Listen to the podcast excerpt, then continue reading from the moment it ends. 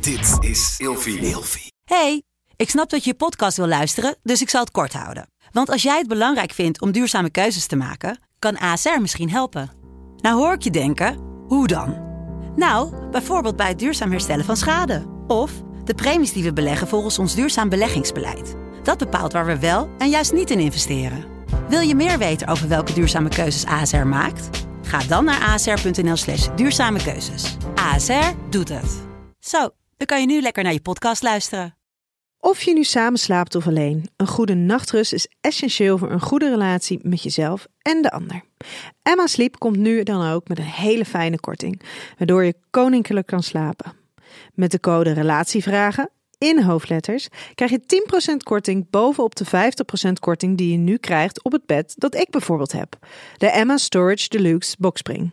Handig voor als je goed wil slapen en extra opbergruimte wil. Dus ga snel naar emmasleep.nl en bestel jouw bed. In deze podcast deel ik, Nienke Nijman, graag mijn gedachten met jou als seksuoloog en relatietherapeut. Als jij nou wat beter voor jezelf zou zorgen, dan hoef ik dat niet te doen.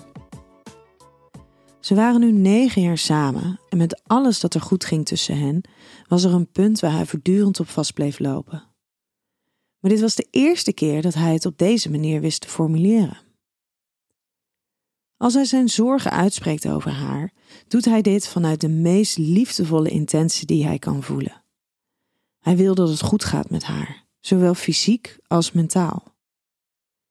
Zelf wil ze dat ook wel, maar hij heeft niet het gevoel dat ze zelf de verantwoordelijkheid neemt om dit te bewerkstelligen. Zij voelt vooral een benauwd gevoel als hij zijn zorgen uitspreekt. Alsof zij een onverantwoorde puber is die niet de verantwoordelijkheid voor haar eigen doen en laten kan nemen. Tot nu toe vertelde hij haar dat ze meer moest bewegen en het rustiger aan moest doen op haar werk. Hij probeerde haar telkens weer te verleiden tot een gezondere levenswijze, maar telkens wees ze het af. Ze kon er niet voor openstaan omdat ze vooral voelde dat hij het beter wist dan zij. Pas nu hij het zei, zoals hij het nu zei, kon ze horen wat hij zei. Hij wist het niet beter dan haar en hij wilde niet zijn wil opleggen. Hij gunde zijn vrouw al het geluk van de wereld. En als ze nou zelf iets beter voor haarzelf zou zorgen, dan zou hij dat niet hoeven doen. Dan kon hij die verantwoordelijkheid naast zich leggen. In de loop der jaren was het voor hem telkens moeilijker geworden om haar dingen aan te reiken, waardoor het telkens krampachtiger en ongemakkelijker gebeurde. Maar voor haar werd het telkens lastiger om voor zijn suggesties open te staan, waardoor ze ook telkens minder naar zijn woorden was gaan luisteren. Het was een principe kwestie geworden. Als hij iets voorstelde, dan wees zij het af. Misschien was het nu in de rust van de therapiesetting dat ze hem wel kon horen. Maar het was eigenlijk voor het eerst in negen jaar dat ze hem oprecht hoorde zeggen hoeveel zij voor hem betekent.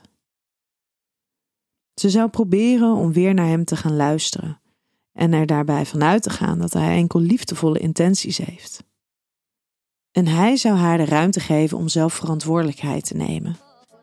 Want zolang hij die verantwoordelijkheid zou blijven dragen, zou zij hem nooit hoeven over te nemen.